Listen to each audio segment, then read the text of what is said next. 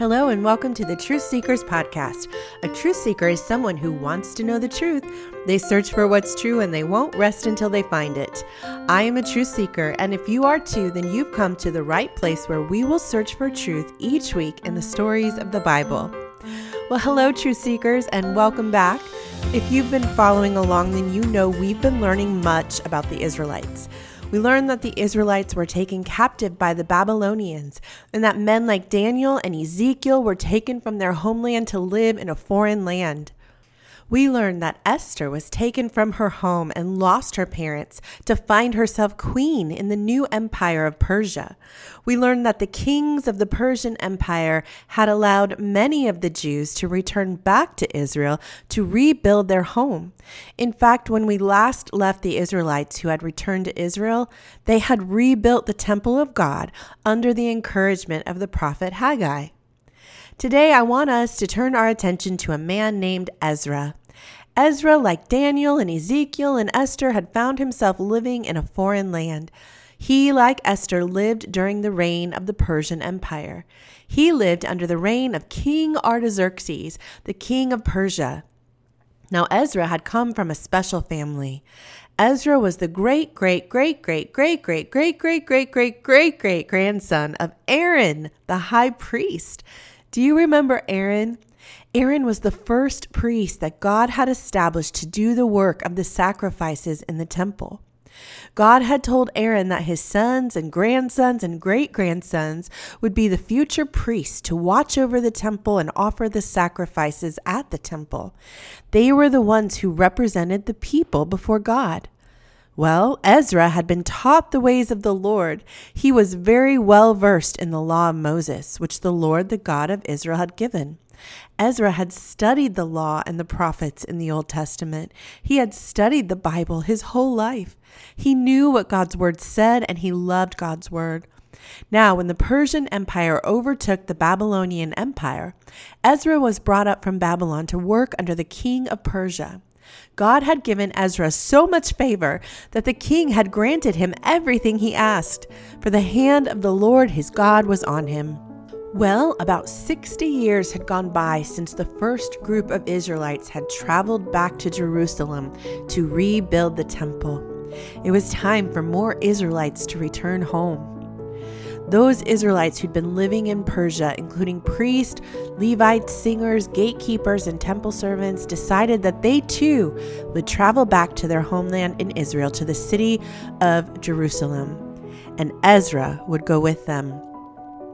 Ezra would arrive in Jerusalem in the fifth month of the seventh year of the king. You see, Ezra had dedicated his life to the study and observance of the law of the Lord and to teaching its decrees and laws in Israel. Did you hear that? Ezra not only studied God's word, he was a teacher of God's word. Ezra would teach the people what God's word said.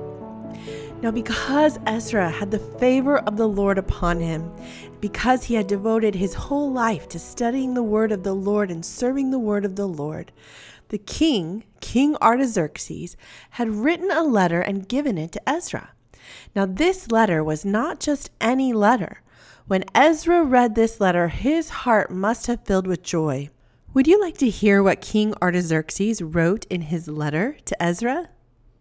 This is a copy of the letter King Artaxerxes had given to Ezra the priest, a teacher of the law, a man learned in matters concerning the commands and decrees of the Lord for Israel.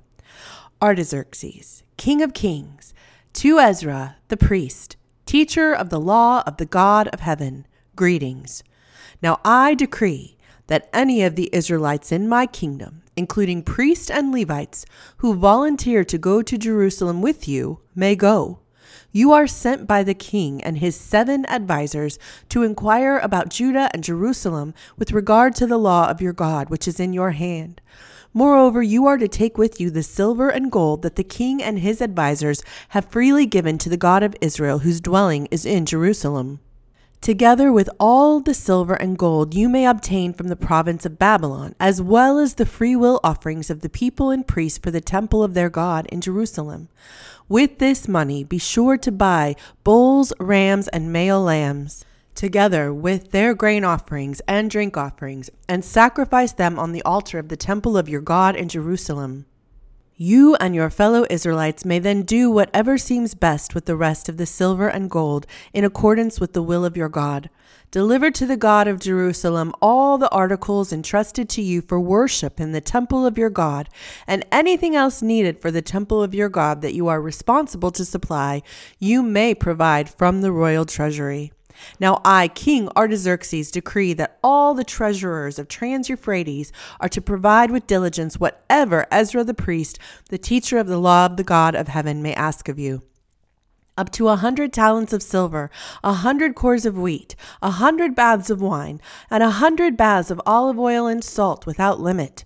Whatever the God of heaven has prescribed, let it be done with diligence for the temple of the God of heaven. Why should his wrath fall on the realm of the king and of his sons?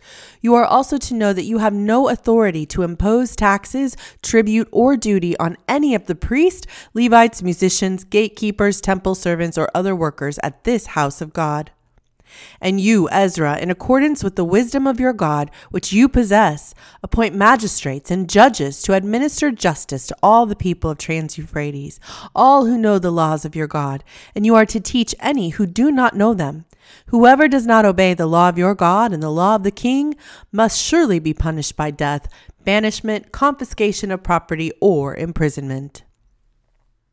Well, when Ezra read this letter, he exclaimed, Praise be to the Lord, the God of our ancestors, who has put it into the king's heart to bring honor to the house of the Lord in Jerusalem in this way, and who has extended his good favor to me before the king and his advisers and all the king's powerful officials. Because the hand of the Lord my God was on me, I took courage and I gathered leaders from Israel to go up with me.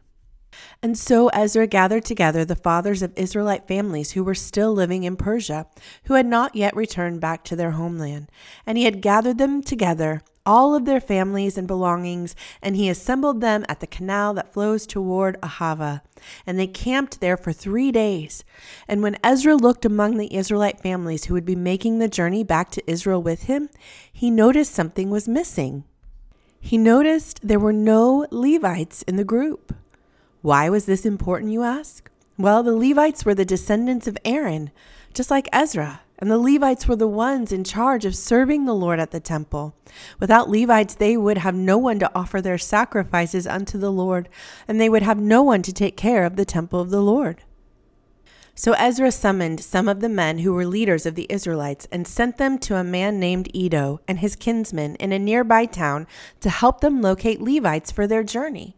And because the hand of the Lord God was upon them, they brought back Sherebiah, a capable man, from the descendants of a son of Levi. And they also brought with them Sherebiah's sons and brothers. In all, they brought back twenty Levites to Ezra, who would return with them to serve at the temple of the Lord. They even found 220 men who would assist the Levites in their work at the temple. There by the Ahava Canal, Ezra proclaimed a fast so that they might humble themselves before God and ask Him for a safe journey for them and their children with all of their possessions. Ezra had been too ashamed to ask the king for soldiers and horsemen to protect them from enemies on the road because he had told the king, The gracious hand of our God is on everyone who looks to him, but his great anger is against all who forsake him. So Ezra and the people fasted and petitioned God about this, and he answered their prayers for protection. Then Ezra set apart twelve of the leading priests, and he weighed out to them the offering of silver and gold, and the articles that the king, his advisers, his officials, and all Israel present there had donated for the house of the Lord.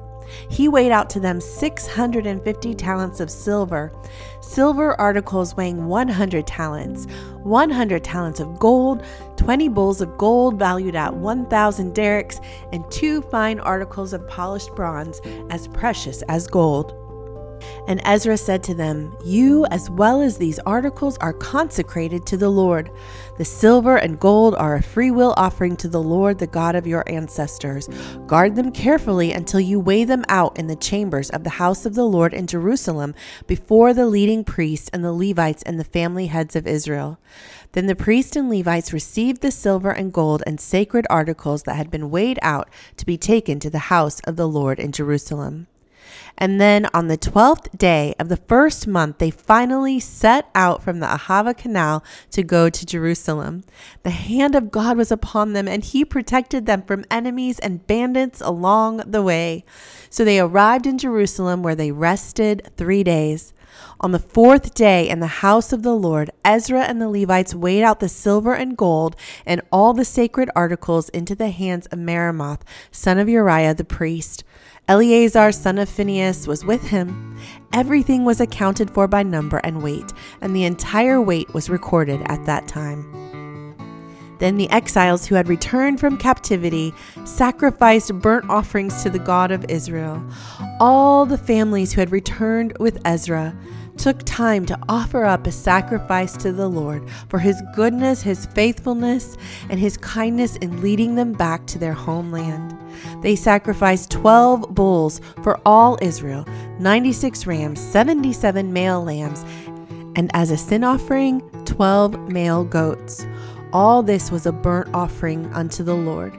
They also delivered the king's orders to the royal satraps and to the governors of Trans Euphrates and all of Israel, who then gave assistance to the people and to the house of God. Dear truth seekers, what truth can we find in the story of Ezra's journey back to Jerusalem? Did you notice that during the story we heard Ezra use the word consecrate? Can you say consecrate? To consecrate something means to set it apart. It means it has been given a special job.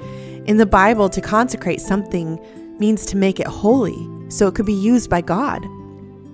God cannot use the unholy, He can only use holy because He is holy. Ezra had the people consecrate all of the silver and gold and articles that had been donated for the temple. Why? Because they were going to be used for the work of the Lord and nothing else. They needed to be consecrated unto the Lord. They were set apart, special. The money, the articles, all of it was set apart and consecrated and could only be used for the Lord and His temple, nothing else. Did you know that you and I can be consecrated? You are consecrated. You are set apart as holy. When you ask Jesus to be your Lord and Savior, He comes into your life and His Holy Spirit washes you clean. You are made white as snow, and it is the holiness of Jesus in you that consecrates you to be used for the Lord. Once you are consecrated, you are set apart to do the work of the Lord, to be used for Him and Him alone. It is a special thing to be consecrated. It means we are God's chosen people because we have accepted His free gift of forgiveness so that He can now use us for His glory. If you have never asked Jesus to be your Lord and Savior, will you today? Will you ask Him to come into your life and send His Holy Spirit to wash you clean, forgive you of all of your sins, and to consecrate you for His glory? When you are consecrated, the Lord will use you like he used Ezra to do a mighty work for him, to have favor in all things so that his name might be known. If you'd like to read today's story in your Bible, you can find it in Ezra chapter 7 through 9. Let me pray with you before we go. Dear Heavenly Father, we thank you that you still use and consecrate us today just like you did your people in the Bible. We ask that you would consecrate us by the power of your Holy Spirit inside of us. Make us holy as you are holy through Jesus in us. We can never be holy in our own strength or effort. It is only by the power of Jesus in us that we can be holy. It is His holiness and His righteousness that is upon us. Lord, we say today, Use us for your glory. In Jesus' name, amen. All right, it's time now to catch up on some reviews. Here is a review that says hello from the Millers. My girls Molly, 7, and Brinley, 6, have been on me to make sure I write a review. They absolutely love this podcast and intently listen each time. I love the fact that it helps them understand better and opens the door for deeper conversations and questions. Thank you for this podcast. We adore it.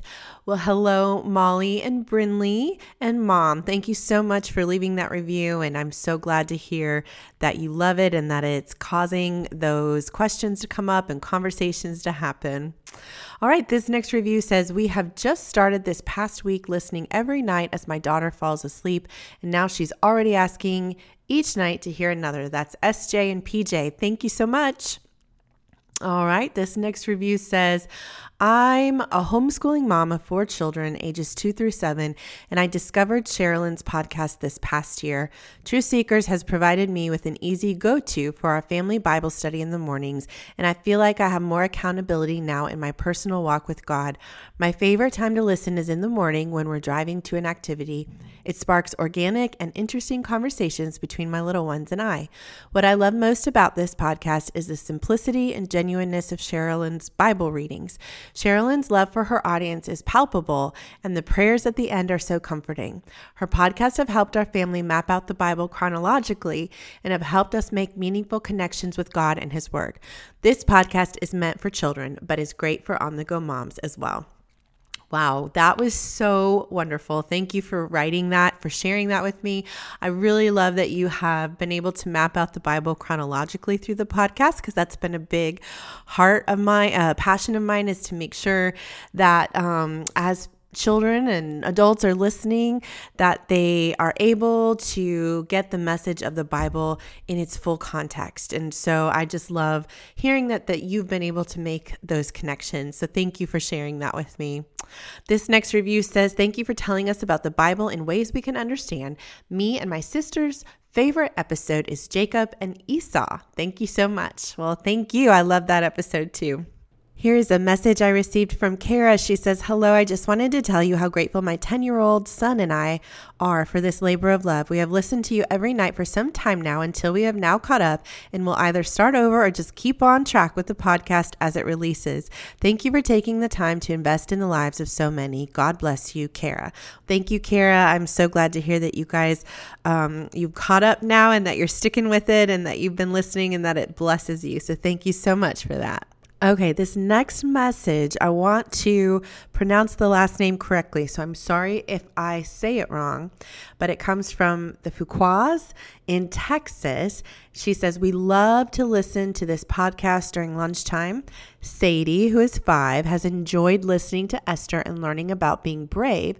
Elizabeth, who is seven, said that Esther helped show her God has a plan and we can trust him through the hard times. Thank you so much, Sadie and Elizabeth, for listening. And I love that you have learned so much from the story of Esther. So thank you for sharing that with me.